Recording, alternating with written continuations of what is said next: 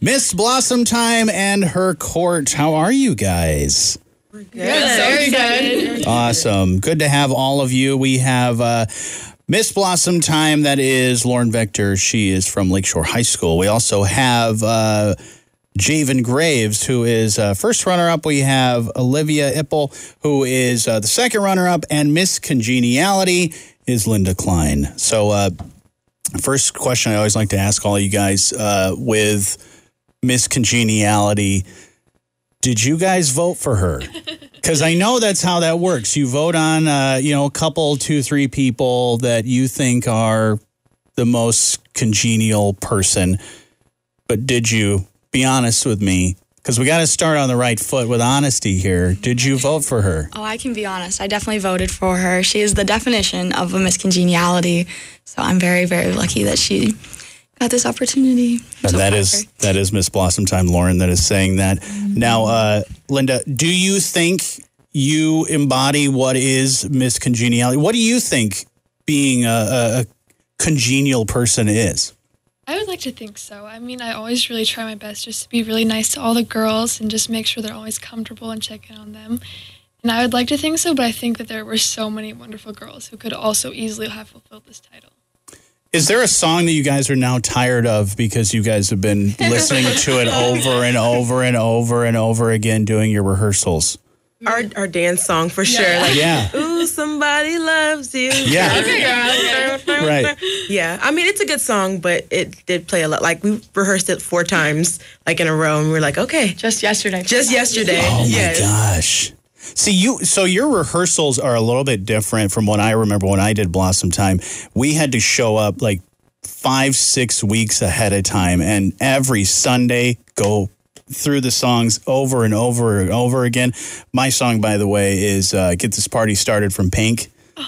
Love the song.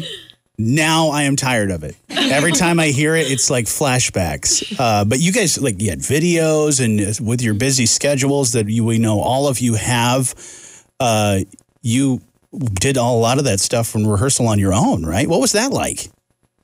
I mean, we only had 3 practices, but they were long. Yeah. But I think it was also kind of nice because then it let all of us girls prepare as well at home, because it is hard, like you said, to get us all together, have like a time that everyone can come. Yeah. So I think it was good because it helped us like learn how to prepare on our own and do our own thing. Yes. But the camaraderie and the friendships that you do, you get a little less time, but it's almost better. You don't get tired of each other. Can we talk about that for just a moment? More of the preparation piece of it. So I think I was struck most by your words when you learned you were going to be Miss Blossomtime, that you've been dreaming of this moment since you were 5. If there are others out there who are the same, feel the same about that, how would you suggest or recommend they prepare for this? What should they be thinking about now?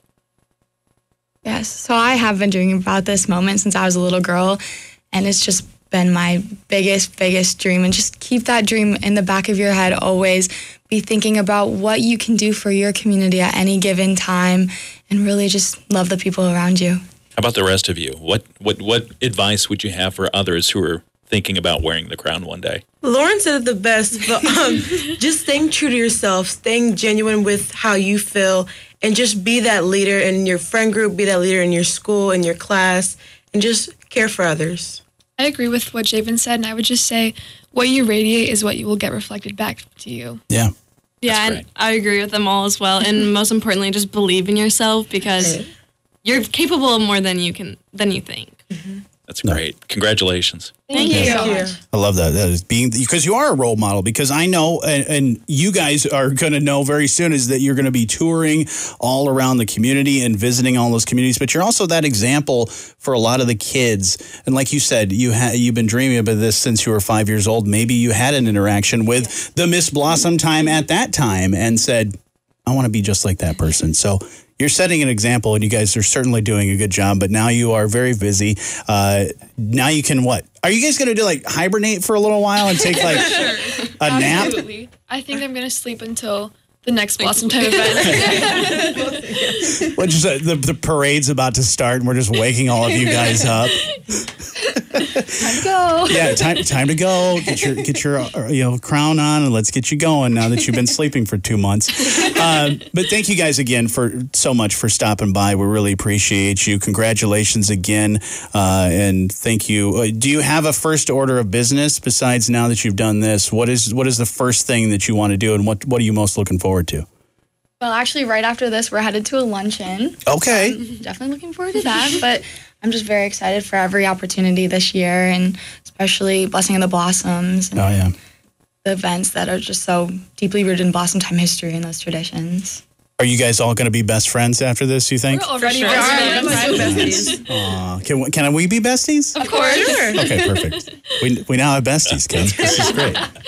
Well, thank you guys again. We'll get some pictures and video up on our Facebook as well as our website at WSJM.com. But that is Miss Blossom Time 2023 and her court. Congratulations again. Thank you so much.